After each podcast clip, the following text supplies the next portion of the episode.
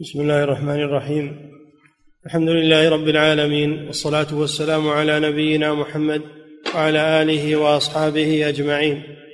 أما بعد قال المؤلف رحمه الله تعالى باب أول وقت العصر وآخره في الاختيار والضرورة. بسم الله الرحمن الرحيم. الحمد لله رب العالمين صلى الله وسلم على نبينا محمد وعلى آله وأصحابه أجمعين. من مواقيت الصلاة وقت العصر. ووقت العصر متسع. ينقسم إلى قسمين. وقت اختيار وقت ضرورة مثل وقت العشاء. العشاء أيضا متسع. لأنه من مغيب الشفق الأحمر إلى طلوع الفجر لكنه ينقسم إلى قسمين وقت اختيار ووقت ضرورة وقت العصر كذلك من مصير ظل الشيء مثله إلى أن تغرب الشمس ولكن هو ينقسم إلى قسمين وقت اختيار ووقت ضرورة. وأما بقية أوقات الصلوات فإنها وقت واحد. كله اختيار. نعم. باب أول وقت العصر وآخره في الاختيار والضرورة. قد سبق فيه حديث ابن عباس وجابر. نعم في أول الكتاب أول كتاب مواقيت الصلاة. نعم. وعن عبد الله بن عمرو رضي الله عنهما قال قال رسول الله صلى الله عليه وسلم وقت صلاة الظهر ما لم يحضر العصر ووقت صلاة العصر ما لم تصفر الشمس ووقت صلاة المغرب ما لم يسقط ثور الشفق ثور ووقت صلاة المغرب ما لم يسقط ثور الشفق ثور ثور سم. ثور ما لم يسقط ثور الشفق ووقت صلاة العشاء إلى نصف الليل. ووقت صلاة الفجر ما لم تطلع الشمس. رواه أحمد ومسلم والنسائي وأبو داود. وفي رواية لمسلم ووقت الفجر ما لم يطلع قرن الشمس قرن الشمس الأول. وفيه ووقت صلاة العصر ما لم تصفر الشمس ويسقط قرنها الأول. وفيه دليل على أن للمغرب وقتين. وأن الشفق الحمرة وأن وقت الظهر يعاقبه وقت العصر وأن تأخير العشاء إلى نصف الليل جائز. نعم. هذا الحديث ببيان وقت العصر. وأنه من حين يخرج وقت الظهر يدخل وقت العصر ليس بينهما فاصل. ووقت الظهر ينتهي يبدأ من زوال الشمس وينتهي إذا صار ظل الشيء مثله. ظل الشيء يكون مساويا له. حينئذ ينتهي وقت الظهر ويدخل وقت العصر.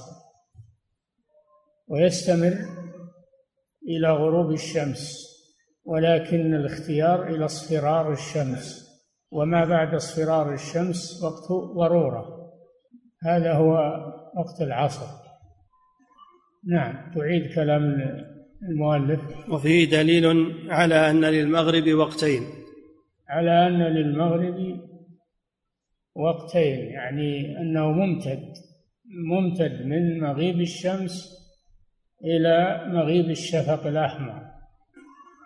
لأن في من يقول إن وقت المغرب وقت واحد. ليس له امتداد. وقت واحد ليس له امتداد. ولكن الأحاديث الصحيحة تدل على أنه يمتد إلى مغيب الشفق الأحمر. دل على أن له أن المغرب له وقتان أول وآخر. نعم. هذه واحدة. وأن الشفق الحمرة. وأن الشفق لأن الشفق على قسمين الشفق الأحمر والشفق الأبيض. فالمراد هنا الشفق الأحمر. والشفق الأبيض يتأخر عنه. يتأخر عن الشفق الأبيض إيه، الأحمر. الشفق الأبيض يتأخر عن الشفق الأحمر. المقصود هنا هو الشفق الأحمر. نعم. وأن وقت الظهر يعاقبه وقت العصر. وأنه ليس بين وقت العصر ووقت الظهر ليس بينهما فاصل خلافا لمن يرى أن بينهما فاصل. الأحاديث تدل على أنهما يتعاقبان.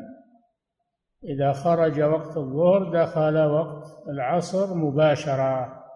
نعم. وأن تأخير العشاء إلى نصف الليل جائز. وأن تأخير العشاء إلى نصف الليل جائز ولكن الأفضل إلى ثلث الليل. هذا الأفضل إلى ثلث الليل.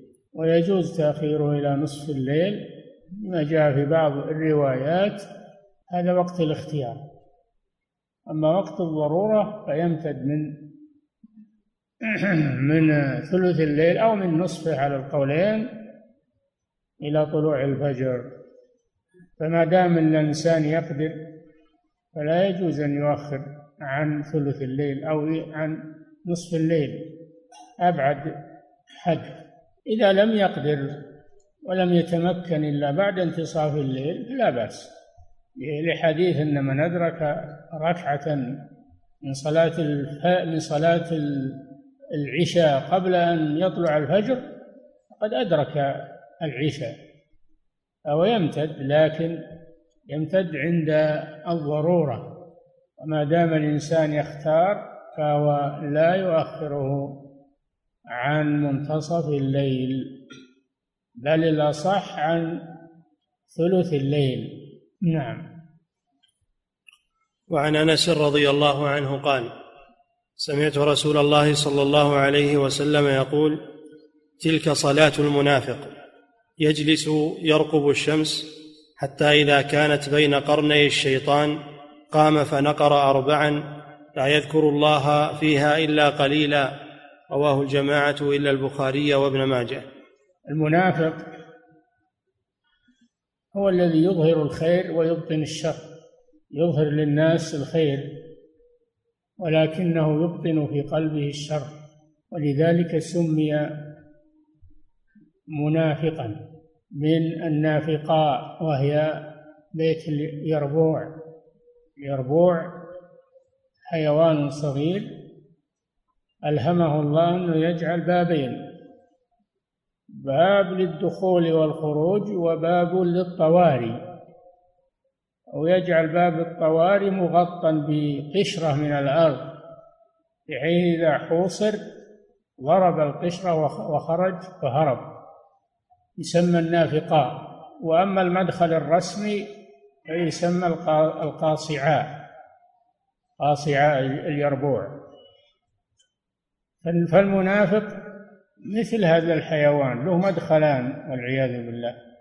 مدخل يظهره للناس ومظهر يخفيه.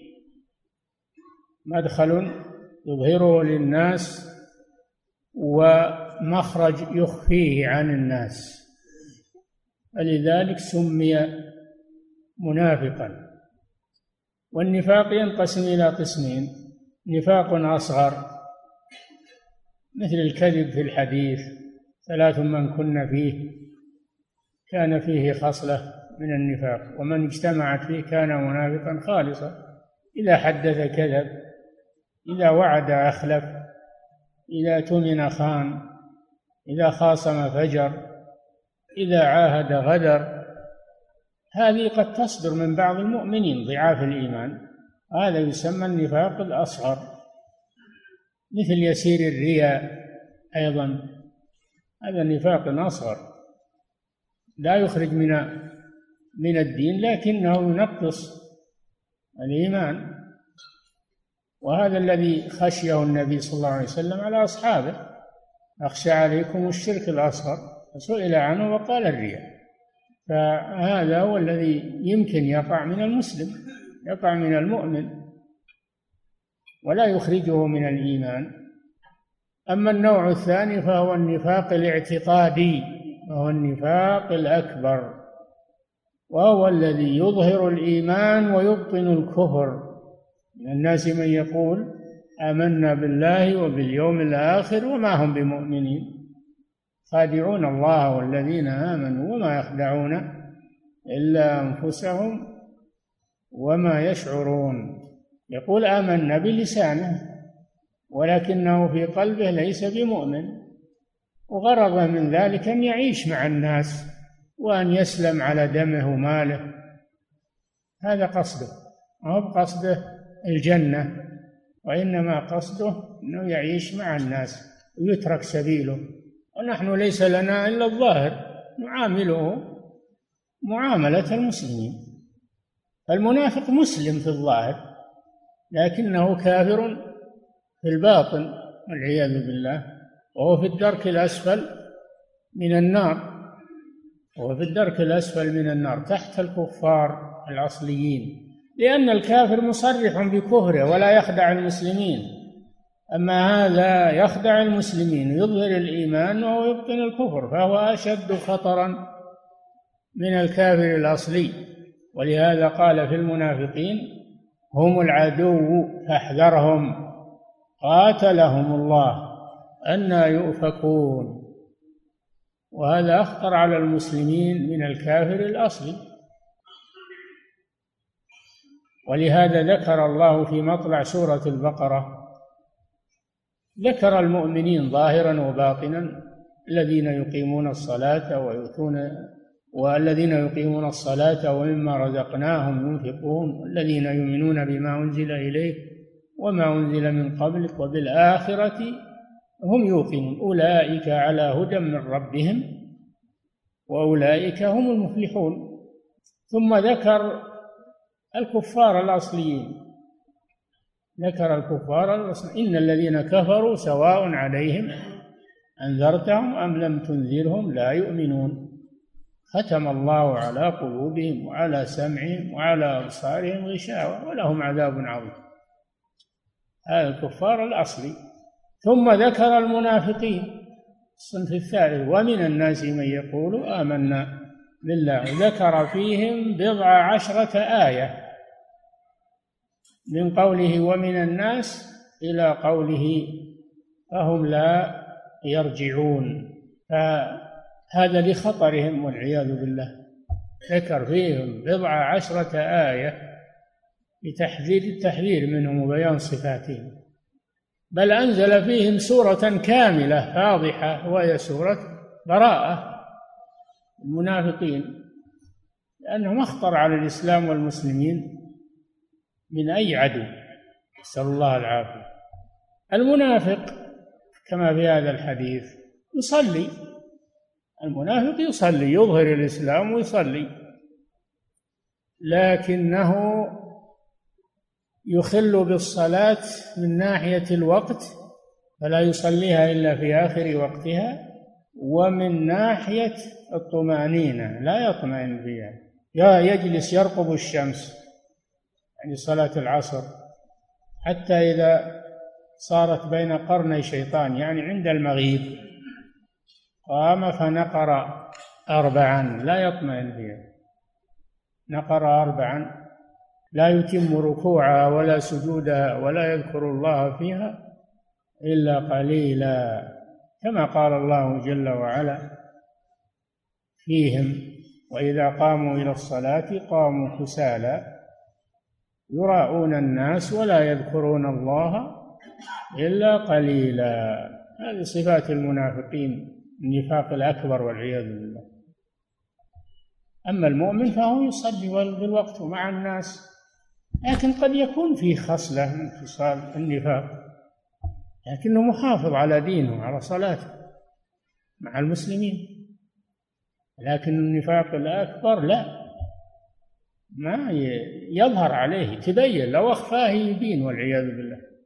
يبين من أفعاله يؤخر الصلاة إلى أن تقارب الشمس الغروب صلاة العصر. ثم يقوم وينقر أربعا. ينقر ينقر يعني يسرع فيها مثل نقر الغراب بسرعة. ركوع سجود ركوع سجود ركوع ثم يسلم. ينقر أربعا. لا يقيم ركوعها ولا سجودها ولا يذكر الله فيها إلا قليلا. هذا المنافق فهذا الحديث فيه التحذير من تأخير صلاة العصر إلى وقت الضرورة. إنما يجوز وقت الضرورة لعذر. أما الذي ليس له عذر لا يجوز له أن يوقت صلاة العصر بعد اصفرار الشمس. نعم. أعد. وعن أنس رضي الله عنه قال سمعت رسول الله صلى الله عليه وسلم يقول تلك صلاة المنافق يجلس يرقب الشمس ثلاثا عليه الصلاة والسلام. تلك صلاة المنافق. تلك صلاة المنافق. تلك صلاة المنافق. ثم ذكر الحديث. نعم. يجلس يرقب الشمس. حتى إذا كانت بين قرني الشيطان قام فنقر أربعا. لا يذكر الله فيها إلا قليلا. بين قرني الشيطان. الشيطان له قرنان. يحضر الشمس عند غروبها لأن الكفار يسجدون لها يسجدون لها. فهو يريد أن يكون السجود له يظهر لأتباعه والشياطين أنهم يسجدون له وهم يسجدون للشمس. فهو يحضر عند غروب الشمس تكون بين قرنيه. لأجل أن يظهر لأتباعه أنهم يسجدون له وهم إنما يسجدون للشمس. قال تعالى ومن آياته الليل والنهار والشمس والقمر لا تسجدوا لأنهم كانوا يسجدون للشمس. لا تسجدوا للشمس ولا للقمر واسجدوا لله الذي خلقهن إن كنتم إياه تعبدون. الشيطان يستغل هذا ويحضر عند غروب الشمس ليكون السجود له في الظاهر. نعم. فإذا الشاهد من هذا أنه لا يجوز تأخير صلاة العصر عن وقت الاختيار إلى وقت الضرورة إلا لعذر شرعي. أما الإنسان القادر فلا يخرجه عن وقت الاختيار عن اصفرار الشمس. إلا لعذر شرعي. فلا يقول الإنسان والله صلاة العصر ممتد وقتها إلى الغروب متى ما صليتها نقول لا ما هو متى ما صليت. صلها في وقتها.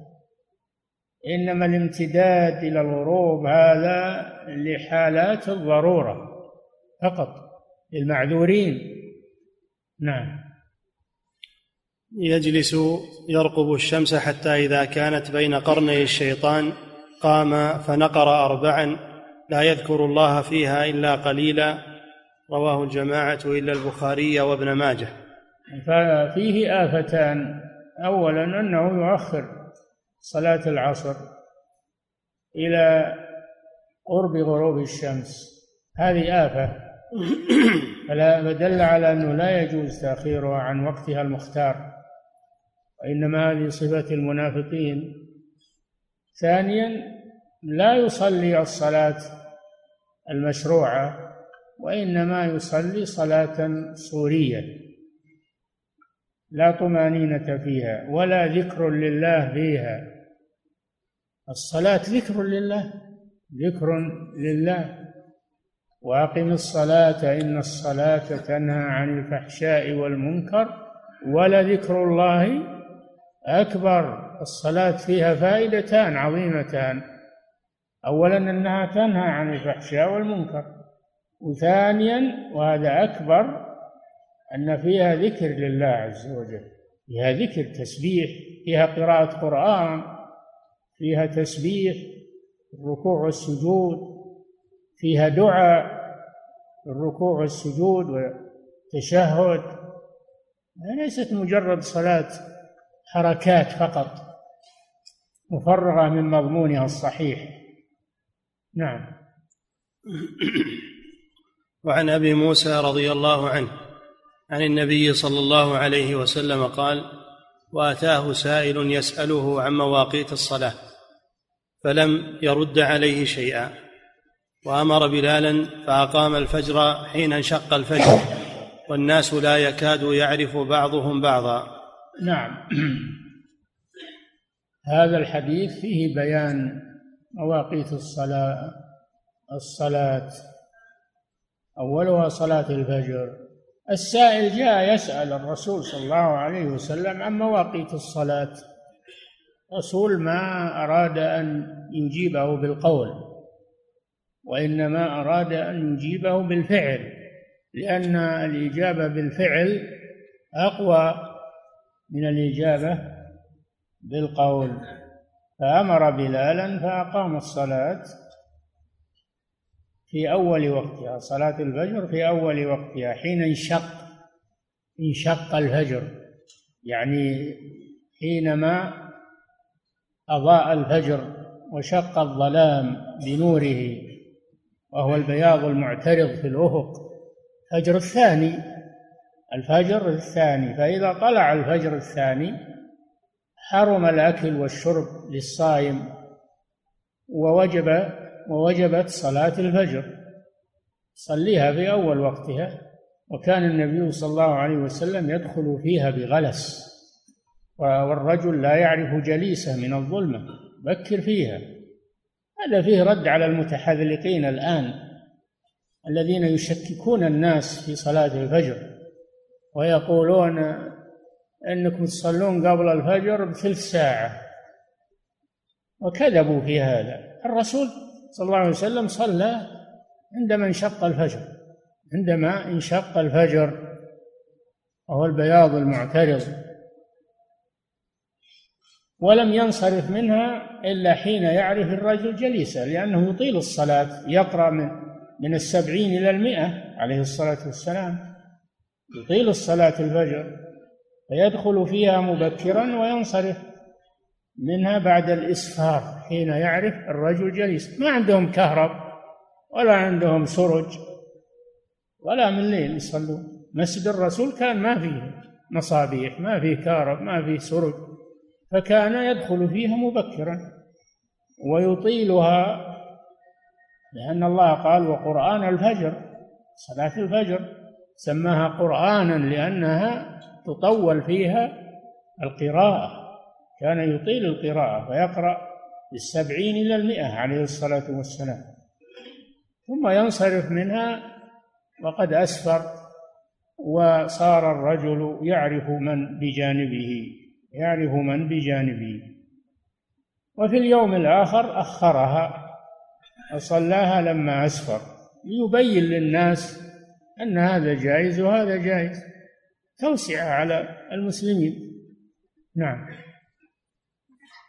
وأمر بلالا فأقام الفجر حين انشق الفجر. حين انشق الفجر. ولا انتظر ثلث ساعة كما يقولون. نعم. حين انشق الفجر والناس لا يكاد يعرف بعضهم بعضا. من الظلمة من ظلمة الليل. نعم. ثم أمره فأقام الظهر حين زالت الشمس. آه في أول يعني في اليوم الأول في اليوم الأول صلى الصلوات في أول وقتها. الظهر العصر المغرب العشاء فجر في اليوم الثاني صلى الصلوات في آخر وقتها. وقال الصلاة ما بين هذين الوقتين ما بين أول الوقت وآخره. بين للناس هذا. نعم. ثم أمره فأقام الظهر حين زالت الشمس والقائل يقول انتصف النهار أو لم. وكان نعم. أقم الصلاة لدلوك الشمس. صلاة الظهر. دلوك الشمس زوالها عن مساواة الرؤوس. عن مساواة الرؤوس إلى جهة الغرب. وعلامة ذلك ظهور الظل من جهة المشرق. هذه علامة الزوال. بروز الظل من جهة المشرق. حينئذ دخل وقت الظهر. الرسول بادر بها في اليوم الأول. صلاها عند زوال الشمس مباشرة. نعم. فأقام الظهر حين زالت الشمس والقائل يقول انتصف النهار أو لم؟ أو لم ينتصف يعني من التبكير. تبكير بها. لأنه صلى الله عليه وسلم يريد البيان للناس. نعم. والقائل يقول انتصف النهار أو لم وكان أعلم منهم. نعم. ثم أمره فأقام العصر والشمس مرتفعة. نعم أقام العصر والشمس مرتفعة. يعني بعد خروج وقت الظهر حين صار ظل الشيء مساويا له. فإذا أردت أن تعرف وقت العصر ارفع عصا ولا شيء مرتفع وانظر الظل. فإذا تساوى الشيء وظله قد دخل وقت العصر وانتهى وقت الظهر. نعم. ثم أمره فأقام المغرب حين وقبت الشمس. نعم حين وقبت الشمس يعني غابت من شر غاسق إذا وقب. إذا وقب والوقوب هو الغروب. نعم.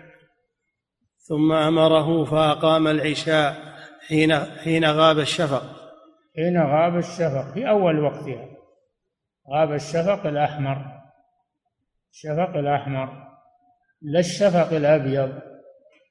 خلافا لأبي حنيفة رحمه الله. فإنه يرى أو ينسب إليه أن وقت العشاء يبدأ من مغيب الشفق الأبيض وهذا خالفه جماهير العلماء فيه رحمه الله حتى صاحباه خالفاه في ذلك. نعم. ثم أخر الفجر من الغد حتى انصرف نعم. منها والقائل جاءت الدورة الثانية انتهت الدورة الأولى صلى كل صلاة في أول وقتها جاءت الدورة الثانية صلى كل صلاة في آخر وقتها. ليبين صلى الله عليه وسلم أول الوقت وآخره. يبينه لهذا السائل ولغيره. نعم. ثم أخر الفجر من الغد حتى انصرف منها والقائل يقول طلعت الشمس أو كادت. نعم. الفجر أول يوم صلاها حين حين انشق الفجر في أول وقته اليوم الثاني أخرها إلى أن أسفر جدا كادت أن تطلع الشمس ليبين للناس أول الوقت وآخر الوقت. نعم. وأخر الظهر حتى كان قريبا من وقت العصر بالأمس. آه أخر الظهر إلى آخر وقتها. آخر وقتها ما هو؟ حين يصير ظل الشيء مثله. أخرها إلى آخر وقتها. نعم. ثم أخر العصر فانصرف منها والقائل يقول احمرت الشمس. يعني قبيل الغروب لأن الشمس ما دامت مرتفعة فهي بيضة نقية. فإذا قاربت الغروب والأفق غشتها القترة أحمرت. هذا شيء تشاهدونه أنتم. تحمر من القترة آه هذا آخر وقت الاختيار. نعم. ثم أخر المغرب حتى كانت عند سقوط حتى كانت عند سقوط الشفق. وفي لفظ إي نعم أخر المغرب. هذه في الدورة الثانية. أخر المغرب إلى آخر وقتها إلى عند سقوط الشفق الأحمر. آخر وقتها. نعم. وفي لفظ فصلى المغرب قبل أن يغيب الشفق. إي نعم لابد إنه قبل أن يغيب أما إذا غاب الشفق انتهى الوقت. نعم. وآخر العشاء حتى كان ثلث الليل الأول. حتى كان ثلث الليل الأول لأن الليل ثلاث اثلاث الثلث الأول والثلث الأوسط والثلث الأخير. فوقت الاختيار للعشاء يمتد إلى ثلث الليل الأول. نعم. ثم أصبح فدعا السائل فقال ثم أصبح صلى الله عليه وسلم لما فعل الدورتين في أول الوقت وفي آخره دعا السائل. شوف جاء الجواب الآن. نعم. قالوا هذا فيه دليل على جواز تأخير البيان عن وقت الحاجة. نعم. ثم أصبح فدعا السائل فقال الوقت فيما بين هذين. الوقت يعني وقت كل صلاة ما بين هذين الوقتين يعني أول وقتها وآخره. صلى بأوله صلى بآخره صلى بالوسط. ولكن إذا كان الإنسان مرتبطا بالجماعة صلي مع الجماعة لا يتأخر عن الجماعة. نعم. فقال الوقت فيما بين هذين رواه أحمد ومسلم وأبو داود والنسائي رواه الجماعة إلا البخاري. نحوه من حديث بريدة الأسلمي. نعم هذا واضح بيانه صلى الله عليه وسلم واضح بالفعل. بين وقت كل صلاة بيانا واضحا في أوله وآخره وقال في أي وقت صليته بين الأول والآخر فصلاتك في الوقت صلاتك صحيحة. نعم. وهذا الحديث في إثبات الوقتين للمغرب هذا فيه إثبات الوقتين للمغرب ليش؟ لأن في من يقول المغرب ليس لها إلا وقت واحد ما لها وقتين إذا غربت الشمس لأنه جاء في الحديث الصحيح أنه صلاها يومين في وقت واحد ما أخرها وهذا الحديث فيه أنه صلاها في وقتين فما الجمع؟ قالوا الجمع أن حديث صلاها في وقت واحد هذاك يوم كان في مكة قبل الهجرة قبل الهجرة. فلما هاجر صلى الله عليه وسلم إلى المدينة صلاها في وقتين. يكون الآخر ناسخا ناسخا للأول. يكون المغرب لها وقتان أول وآخر. نعم. وجواز تأخير العصر ما لم تصفر الشمس. وجواز تأخير العصر ما لم تصفر الشمس. حينئذ يدخل وقت الضرورة. نعم.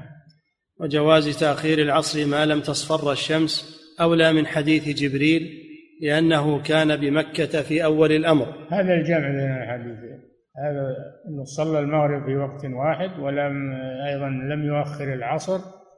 هذا كان في مكة وحديثها الذي معنا هذا بالمدينة.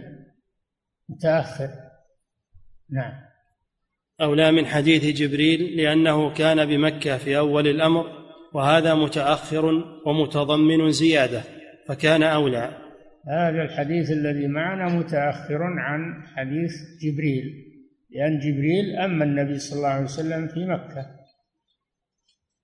أما النبي صلى الله عليه وسلم في مكة. وهذا الحديث هذا في المدينة.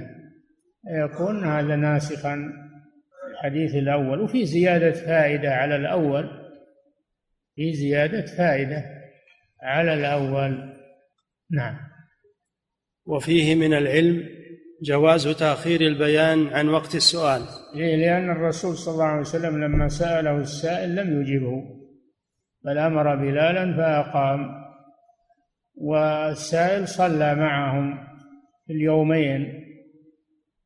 ثم بعد انتهاء الدورتين في اليومين دعاه وقال له الصلاة بين هذين الوقتين. بين له صلى الله عليه وسلم لكنه أخر البيان أخر البيان لمصلحة. هذا دليل على جواز تأخير البيان عن وقت الحاجة إذا كان لمصلحة. نعم. باب ما جاء في تعجيلها وتأكيده مع الغيم. تعجيل العصر. ما جاء في تعجيل العصر في أول وقتها هو ممتد وقتها إلى اصفرار الشمس لكن تعجيلها مطلوب وهو أفضل. نعم. باب باب ما جاء في تعجيلها وتأكيده مع الغيم. تأكيد تعجيلها مع الغيم مع الغيم. إذا صار على الشمس غيم. ولا ترى فإنه يحتاط ويصليها في أول وقتها لئلا يخرج وقتها وهو لا يدري من الغيم. هذا فيه الاحتياط فيه الأخذ بالاحتياط. نعم. باب ما جاء في تعجيلها وتأكيده مع الغيم عن أنس رضي الله عنه قال كان رسول الله صلى الله عليه وسلم يصلي العصر والشمس مرتفعة حية فيذهب الذاهب إلى العوالي. يعني هذا الحديث الذي سيأتي وهذا كله في أنه كان يقدم العصر في أول وقتها. هذا تعجيلها تصلى في أول وقتها. من فعل الرسول صلى الله عليه وسلم كما تسمعون. نعم. عن أنس رضي الله عنه قال كان رسول الله صلى الله عليه وسلم صلي العصر والشمس مرتفعة حية فيذهب الذاهب الشمس مرتفعة حية يعني نورها ساطع. حية يعني نورها ساطع لأنه بكر بها في أول وقتها. نعم. فيذهب الذاهب إلى العوالي فيأتي. العوالي قرى قريبة من المدينة وهي مختلفة. بعضها قريب من المدينة وبعضها بعيد. بعضها بعيد. نعم. فيذهب الذاهب إلى العوالي فيأتيهم والشمس مرتفعة. يأتي العوالي والشمس مرتفعة. وقد صلى مع النبي صلى الله عليه وسلم في المدينة.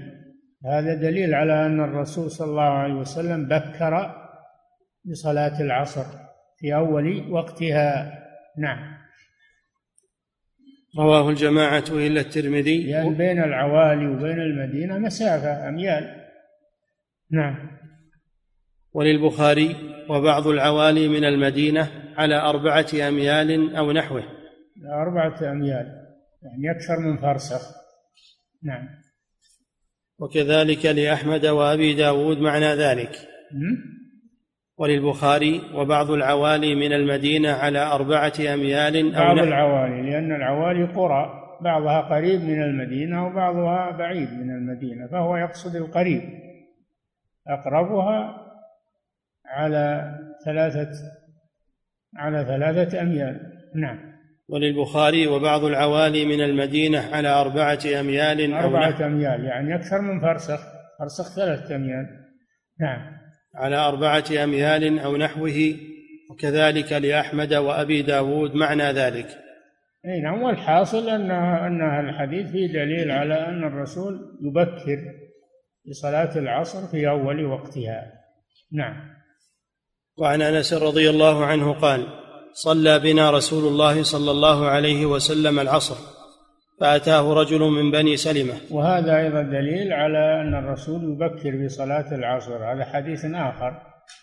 صلاها ولما صلاها جاءه رجل يدعوه هو وأصحابه إلى محلهم لأنهم سينحرون جزورا يأكل منها الرسول صلى الله عليه وسلم وأصحابه. فدل هذا على أن الرسول يبكر بصلاة العصر في أول وقتها. نعم. صلى. وعن أنس رضي الله عنه قال صلى بنا رسول الله صلى الله عليه وسلم العصر فأتاه رجل من بني سلمة فقال يا رسول الله إنا نريد أن ننحر جزورا لنا وإنا نحب أن تحضروها. قال نعم. فانطلق وانطلقنا معه فوجدنا الجزور لم تنحر فنحرت ثم قطعت ثم طبخ منها ثم أكلنا قبل أن تغيب الشمس. رواه مسلم. هذا دليل على امتداد وقت العصر وأنها تصلى في أول وقتها. نعم. وعن رافع بن خديج رضي الله عنه قال كنا هذا حديث ثالث أيضا. نعم.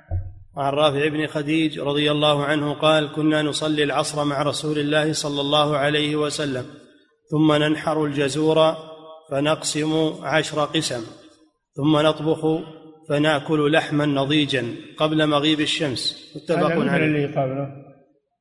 أنها تنحر الجزور وهي الناقة تنحر الجزور ويقسمونها سهام عشرة سهام ويطبخون منها حتى تنضج ثم يأكلون. فدل هذا على امتداد وقت العصر وأنها تصلى في أول وقتها. نعم.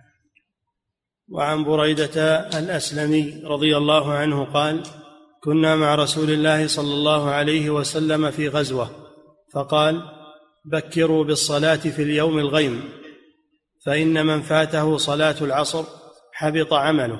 رواه هذا هذا اللي في آخر الترجمة تقديمها في الغيم. لئلا يفوت وقتها وهم لا يشعرون تغطى الشمس ولا يدرون. فهذا فيه الاحتياط للدين أنه يبكر بها في أول وقتها إذا كان هناك غيم لئلا يخرج الوقت وهم لا يشعرون بذلك. ثم بين صلى الله عليه وسلم الخطورة في تأخير العصر عن وقتها الخطورة الشديدة. فإن من فاتته صلاة العصر فقد حبط عمله. فاتته صلاة العصر يعني فات وقتها قد حبط عمله. هذا وعيد شديد والعياذ بالله. وكأنما وفي الحديث الثاني فكأنما وتر أهله وماله كأنما أصيب في أهله وماله إذا أخر صلاة العصر عن وقتها. فالخطر شديد. نعم. باب بيان الحديث عن بريدة الأسلمي قال كنا مع رسول الله صلى الله عليه وسلم في غزوة فقال بكروا بالصلاة في اليوم الغيم فإن نعم. من فاته صلاة العصر حبط عمله رواه نعم. أحمد وابن ماجه نعم فاته صلاة العصر يعني فات وقتها يعني وهو غير معذور غير معذور أما المعذور هذا له عذره يقضيها لكن غير المعذور. هذا إذا تعمد إخراجها عن وقتها ما تجزيه ولو قضاها. ما تجزيه ولو قضاها. يعني متعمد إخراجها عن وقتها. كيف اللي يتعمد الآن وينام. ويقول متى ما قمت أصلي يروح للدوام ويصلي قبل يروح الضحى. خلي الفجر. هذا لا تصح صلاته ولا تقبل منه. لأنه تعمد إخراجها عن وقتها. نعم. باب بيان أنها الوسطى وما ورد باب في بيان أنها كلها الأبواب في صلاة العصر. صلاة العصر مهمة جدا. منها أنها الصلاة الوسطى. قال الله جل وعلا حافظوا على الصلوات والصلاة الوسطى وقوموا لله قانتين. أليست الصلاة الوسطى من الصلوات؟ بلى. لماذا أفردها بالذكر؟ وهي داخلة في الصلوات في قوله حافظوا على الصلوات للاهتمام بها الاهتمام بها. كما قال الله جل وعلا من كان عدوا لله وملائكته ورسله وجبريل وميكال فإن الله عدو للكافرين. لأن اليهود يقولون إن جبريل عدونا ولا نقبل محمد الذي ينزل عليه جبريل لأن جبريل عدو لنا. فأنزل الله هذه الآية من كان عدوا لله وملائكته ورسله وجبريل وميكال إن الله عدو للكافرين. نعم. عطف جبريل على الملائكة مع أنه داخل فيهم الاهتمام بشأنه عليه الصلاة والسلام. من كان عدوا لجبريل فإنه نزله على قلبك بإذن الله. يقولون لو كان اللي ينزل على محمد غير جبريل اتبعناه لكن جبريل عدونا فلا نتبعه. فالله جل وعلا رد عليهم بهذا الرد البليغ. نعم. باب بيان أنها الوسطى وما ورد في ذلك في غيرها. وما ورد إن الوسطى غير صلاة العصر. وردت احاديث في الوسطى وتفسير الوسطى لكن أصحها أنها صلاة العصر. أن الصلاه الوسطى هي صلاة العصر. ذكر الشوكاني في شرح الكتاب هذا سبعة عشر قولا في الصلاة الوسطى. ورجح وصحح أنها العصر. نعم. عن علي رضي الله عنه أن النبي صلى الله عليه وسلم قال يوم الأحزاب ملأ الله قبورهم وبيوتهم نارا كما شغلونا عن الصلاة الوسطى حتى غابت الشمس. متفق عليه. الشاهد في قوله عن الصلاة الوسطى يعني صلاة العصر بين أنها صلاة العصر. هذا دليل على أن الصلاة الوسطى هي صلاة العصر. ويوم الأحزاب معروف غزوة الأحزاب. الذين تجمعوا من القبائل بقيادة أبي سفيان جاءوا حاصروا المدينة إلى أن الله فرج للمسلمين وردهم في غيظهم لم ينالوا خيرا. كفى الله المؤمنين القتال. هذا في الأحزاب. شغلوا الرسول صلى الله عليه وسلم وأصحابه عن صلاة العصر فدعا عليهم صلى الله عليه وسلم. دعا عليهم ملأ الله قلوبهم وأجوافهم نارا. شغلونا عن الصلاة الوسطى صلاة العصر فسماها صلى الله عليه وسلم. فهذا من الأدلة على أن الصلاة الوسطى هي صلاة العصر. وهذا محل الشاهد من الحديث. فإن قلت لماذا لم يصلها الرسول صلاة الخوف؟ لماذا لم يصلها في وقتها صلاة الخوف؟ قالوا لأنها لم تنزل صلاة الخوف في هذا الوقت إنما تأخر نزول صلاة الخوف بذات الرقاع تأخر. نعم. عن علي رضي الله عنه أن النبي صلى الله عليه وسلم قال يوم الأحزاب ملأ الله قبورهم وبيوتهم نارا كما شغلونا عن الصلاة الوسطى حتى غابت الشمس. الصلاة الوسطى حتى غابت الشمس. اللي قبل مغيب الشمس ما هي؟ ها؟ صلاة العصر ما في شك؟ نعم. دل على أن الصلاة الوسطى هي صلاة العصر. نعم. متفق عليه. ولمسلم وأحمد وأبي داود شغلونا عن الصلاة الوسطى صلاة العصر. واضح. نعم. وعن علي رضي الله عنه قال كنا نراها الفجر. فقال رسول الله صلى الله عليه وسلم هي صلاة العصر. يعني كنا, صل... كنا نراها العصر أن الفجر. يعني كان الصحابة يظنون أن صلاة الصلاة الوسطى هي الفجر. النبي صلى الله عليه وسلم بين أنها صلاة العصر وليست الفجر. نعم. كنا نراها الفجر فقال رسول الله صلى الله عليه وسلم نراها يعني نظنها نرى نظنها. نعم.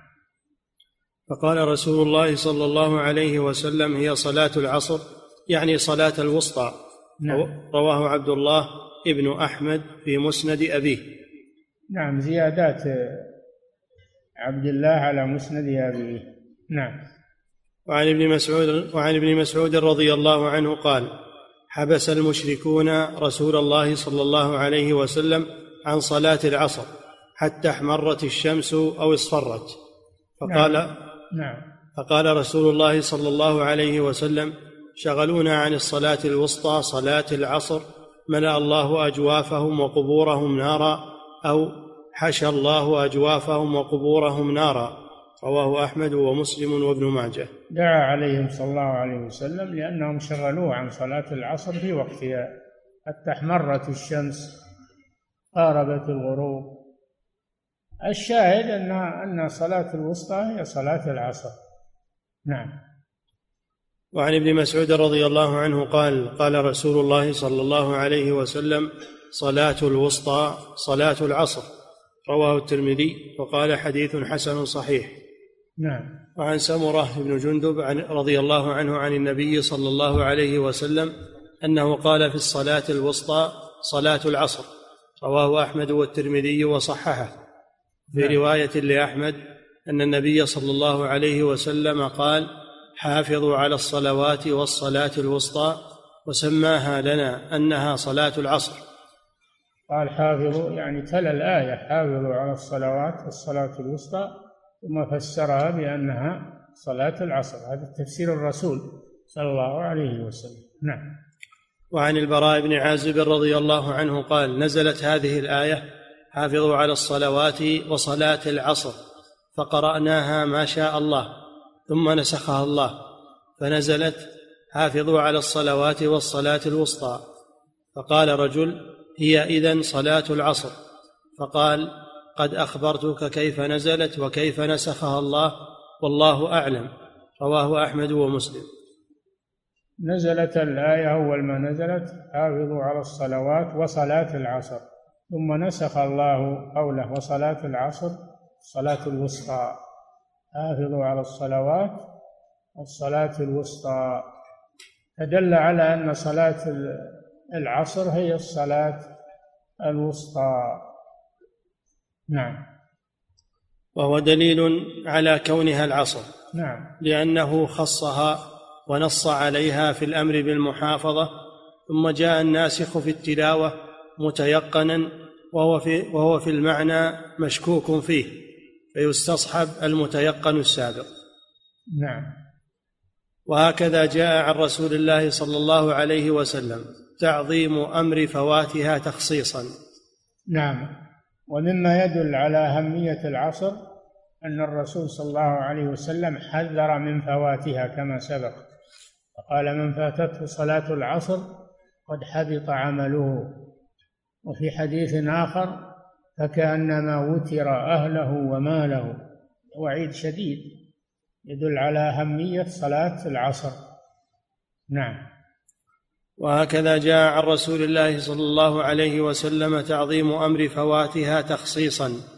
فروى عبد الله بن عمر رضي الله عنهما أن رسول الله صلى الله عليه وسلم قال الذي تفوته صلاة العصر فكأنما وتر أهله وماله. رواه الجماعة. يعني يصيب في أهله وماله هلك هلك أهله وماله. بقي وحده. هذه مصيبة. اللي تفوت صلاة العصر هذه مصيبة مثل مصيبة تلف الأهل والمال. نعم. وعن أبي يونس مولى عائشة رضي الله عنها أنه قال أمرتني عائشة أن أكتب لها مصحفا فقالت إذا بلغت هذه الآية فآذني حافظوا على الصلوات والصلاة الوسطى. قال فلما بلغتها آذنتها فأملت حافظوا على الصلوات والصلاة الوسطى وصلاة العصر وقوموا لله قانتين. قالت عائشة سمعتها من رسول الله صلى الله عليه وسلم رواه الجماعة إلا البخاري وابن ماجه.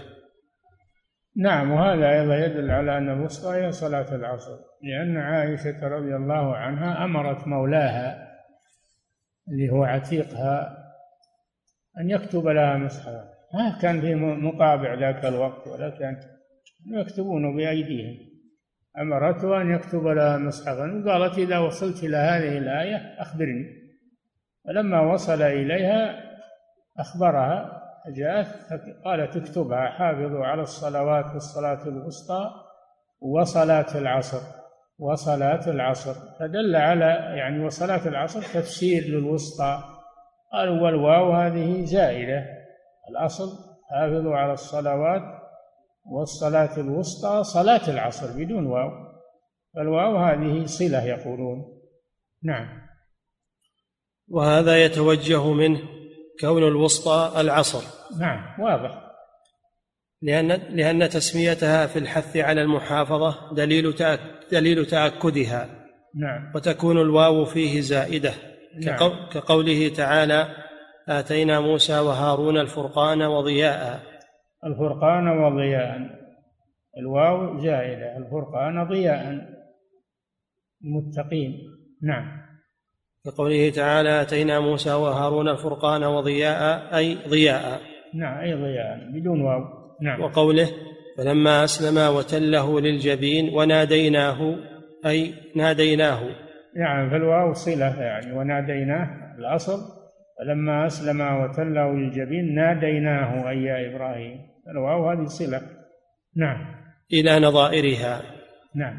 إلى نظائرها مما تأتي فيه الواو زائدة. نعم. وعن زيد بن ثابت رضي الله عنه قال كان رسول الله صلى الله عليه وسلم يصلي الظهر بالهاجرة. يكفي نقف عند هذا. خلصنا من العصر. نعم.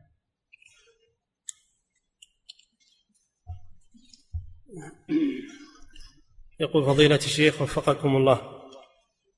يقول لو أخرت الصلاة إلى الوقت الضروري هل يترتب على ذلك إثم؟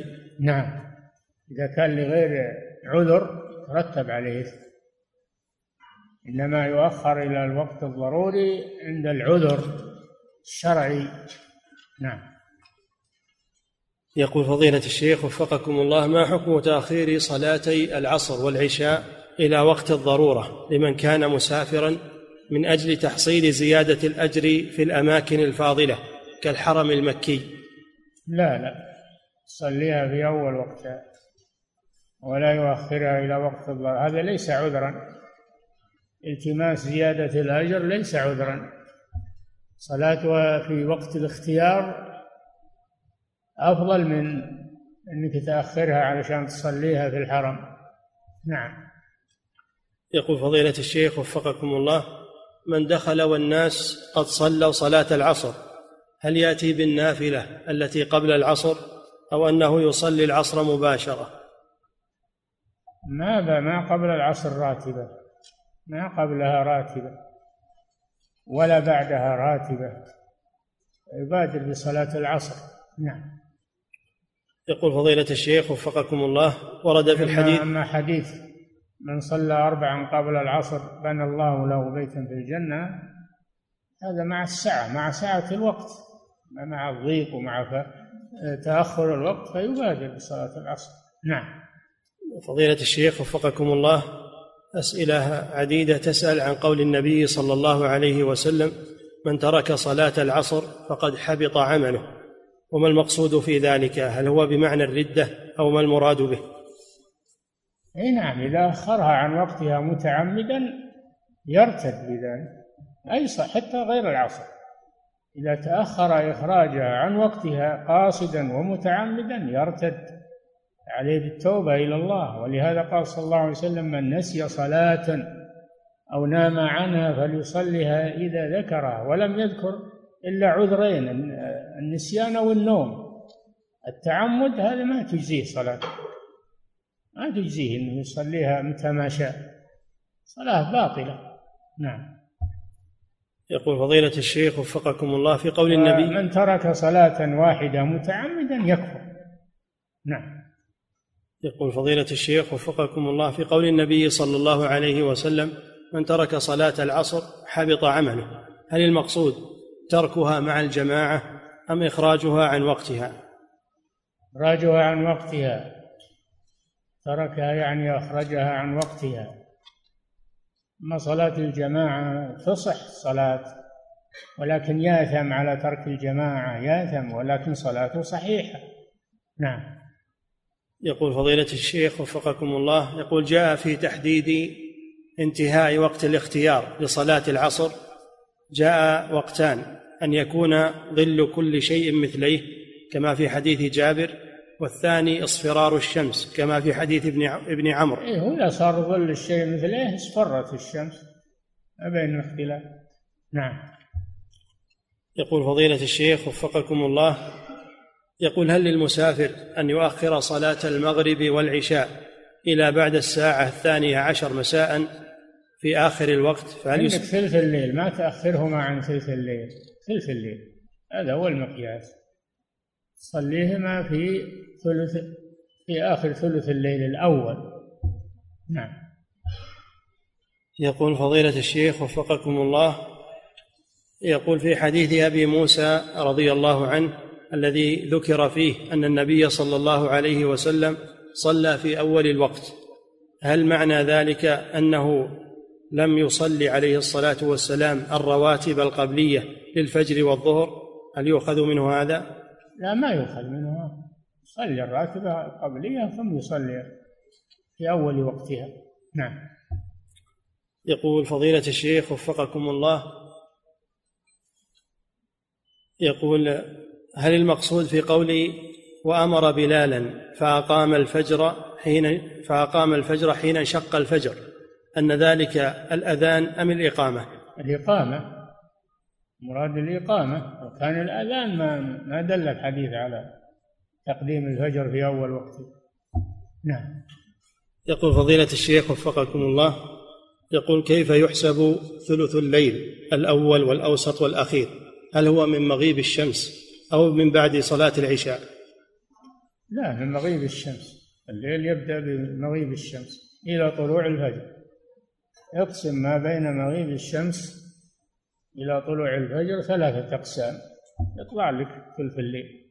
نعم. يقول فضيلة الشيخ وفقكم الله يقول هل الصلوات النوافل التي تفعل بين المغرب والعشاء تعتبر من قيام الليل؟ نعم. تعتبر الصلاة بين العشاءين صلاة النوافل من قيام الليل. نعم.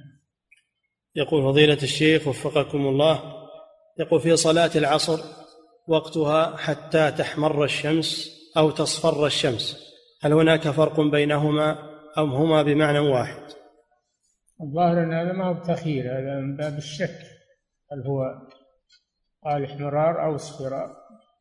والأحاديث على أنه الاصفرار أنه الاصفرار. نعم. يقول فضيلة الشيخ وفقكم الله يقول بعضهم في حديث رسول الله صلى الله عليه وسلم نحن أمة أمية لا نقرأ ولا نحسب. يقول إننا الآن نحسب فيكون الاعتداد بدخول الشهر. يعني الآن ما تكون من أمة محمد؟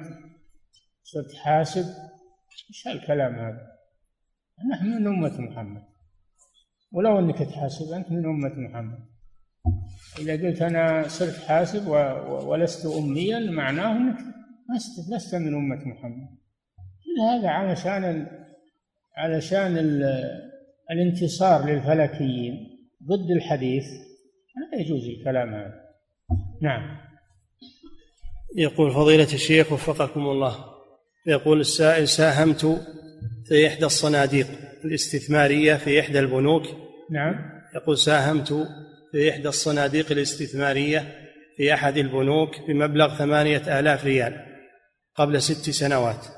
وخلال الست سنوات خسرت المبلغ حتى بلغ إلى ألفين. حتى؟ حتى بلغ إلى ألفين ريال. سؤاله يقول ما مقدار الزكاة الواجبة؟ هل أخرج الزكاة على الثمانية خلال الست سنوات أم أخرجها على ما تبقى وهو الألفان؟ قبل الخسارة الزكي الموجود وبعد الخسارة الزكي الباقي. نعم. يقول فضيلة الشيخ وفقكم الله رجل اعتمر هو وزوجته ومن شدة الزحام لم تكمل زوجته الطواف بل أكمل هو وحده ثم عاد إلى الرياض وهو جاهل بالحكم وله ما يقارب السنة فما الواجب عليه وعليها؟ يعني توه يسأل ورا ما سأل في الحرم سأل المشايخ في الحرم يجي للرياض ويأخذ سنة وبعدين يسأل ما يجوز هذا تفريط. هذا ما كملت امرأته العمرة. وباقي تم محرمه إلى الآن. باقي بإحرامها إلى الآن. عليه أنه يعود له تأتي بالعمرة التي أحرمت بها العام الماضي تجنب محظورات الإحرام. وإذا كان حصل عليها جماع تفسد العمرة ذي تكملها. وهي فاسدة ثم ترجع إلى الميقات وتحرم بعمرة جديدة قضاء ثم إذا أدتها تذبح فدية أمر ما هو سهل يتلاعبون بالعبادة ولا يسألون المشكلة أنهم ما يسألون. نعم. يقول فضيلة الشيخ وفقكم الله شخص يقول بعد فراغه من الصلاة يقول الله أكبر ثم يأتي ببقية الأذكار بعد السلام استغفر الله ثلاثا إلى آخره فهل ورد التكبير بعد الفراغ من الصلاة عن النبي صلى الله عليه وسلم؟ لا أعلم شيئا من ذلك. بعد السلام كان صلى الله عليه وسلم يقول أستغفر الله ثلاث مرات ثم يقول اللهم إنك أنت السلام ومنك السلام تباركت يا ذا الجلال والإكرام. ثم يأتي بالأذكار لا التهليلات يأتي بالتهليلات. نعم. يقول فضيلة الشيخ وفقكم الله هذه امرأة من بريطانيا تسأل فتقول هل يجوز أن يكون ابن أخيها وليا لها حيث إن إخوانها لا يصلون إلا واحد منهم فهو يصلي في بعض الأحيان. فهل يجوز أن يكون ابن أخيها هو الولي؟ هذه مسألة تحتاج إلى عرضها على القاضي. هو اللي يثبت الولي و...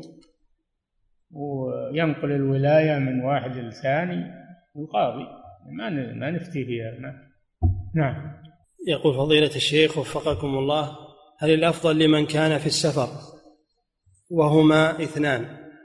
هل الأفضل لهما أن يصلي القصر صلاة قصر في مسكنهم أو يصلون مع الجماعة في المسجد إتماما؟ يصلون مع يجيبون المؤذن. إذا سمعوا المؤذن يجب عليهم الإجابة والحضور في المسجد. يصلون مع الجماعة تماما. أما إذا كانوا بعيدين عن المسجد ولا يسمعون الأذان يصلونها قصرا. نعم. يقول فضيلة الشيخ وفقكم الله يقول سافرت إلى المدينة ومررت بجدة ومكثت فيها يوما وكان يوم الجمعة فلم أصلي الجمعة ونمت إلى صلاة العصر إيش يقول؟ يقول سافرت إلى المدينة ومررت بجدة فمكثت فيها يوما وكان ذلك اليوم يوم الجمعة فلم أصلي صلاة الجمعة بل نمت إلى صلاة العصر ثم صليت ركعتين للظهر وركعتين للعصر فهل فعلي هذا صحيح؟ نعم أنت مسافر ولا عليك جمعة. ما تجب عليك جمعة لأنك مسافر ويجوز لك القصر. نعم ما زلت مسافرا يجوز لك القصر والجمع. يجوز لك القصر والجمع. نعم. يقول فضيلة الشيخ لو حضرت الجمعة يكون زيادة خير وأفضل. نعم. يقول فضيلة الشيخ وفقكم الله يقول كنت مسافرا وأثناء الطريق نزلت لأصلي المغرب والعشاء جمعا وقصرا وعندما أردت أن أصلي العشاء التحقت بجماعة فنويت القصر ثم تبين لي بعد ذلك أن الإمام أراد الإتمام فحولت النية إلى إتمامها. يقول هل فعلي هذا صحيح؟ تنوي القصر وأنت تصلي خلف إمام يتم. ما يصلح له تتم مع الإمام حكمك حكم الإمام. هذا فيه تردد من عندك. أنت ما تنوي القصر إلا مع إمام تعلم أنه يقصر. أما الإمام اللي ما تعلم أنه يقصر فتنوي الإتمام. نعم. ويسأل حفظك الله يقول إذا لم يكن فعلي صحيحا فهل علي إعادة الصلاة؟ بلا شك نعم. نعم. يقول فضيلة الشيخ وفقكم الله يقول نسيت أن أخرج زكاة الفطر في رمضان فما الحكم؟ في رمضان؟ أو في العيد. صدقة الفطر ما هي تخرج في رمضان. يخرج في ليلة العيد. ويوم آه، في ليلة العيد إلى الخروج لصلاة العيد. يجوز إخراجها قبل الغروب بيوم أو يومين يجوز هذا. أما أن تخرج قبل يوم أو يومين من آخر الشهر هذا لا لا يجزي. هو ما ندري وش قصده الآن إيش يقول؟ يقول نسيت أن أخرج زكاة الفطر يقول في رمضان فما الحكم؟ يعني ما أخرجها في يوم العيد. يخرجها قضاء يخرجها قضاء. ما تسقط عنه يخرجها قضاء. نعم.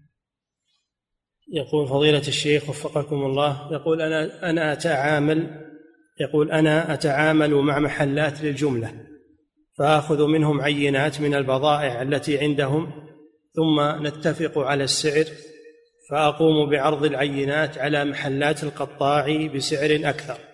فإذا اختاروا من العينات فإني آخذ البضاعة من محلات الجملة وأنزلها للقطاع. هل يجوز فعلي هذا؟ لا هذا مثل نفق المبيع وإلا رده ما يصح البيع المعلق. يعلقها على إن اندرجت السلع ذي شراها وإلا تركها. هذا بيع معلق ما يجوز. نعم.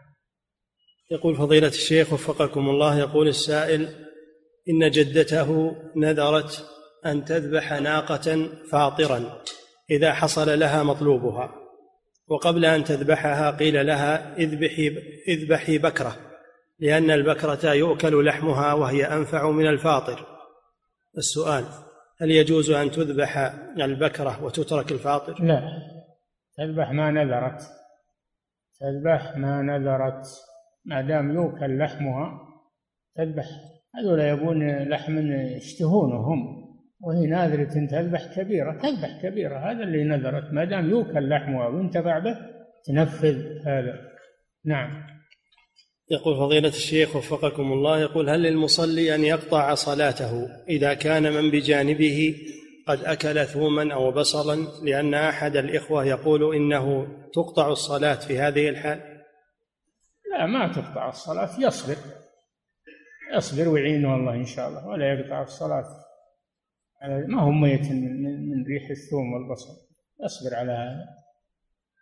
نعم. فضيلة الشيخ وفقكم الله رجل يسأل فيقول إنه يأمر زوجته بعدم الخروج من البيت لكنها لا تطيعه بل تخرج من البيت بدون إذنه. سؤاله هل في الشرع تصرف معين مع مثل هذه الزوجة؟ نعم يلزمها بعدم الخروج يلزمها لأن زوجته ولا يجوز لها تخرج بغير إذنه حرام عليها.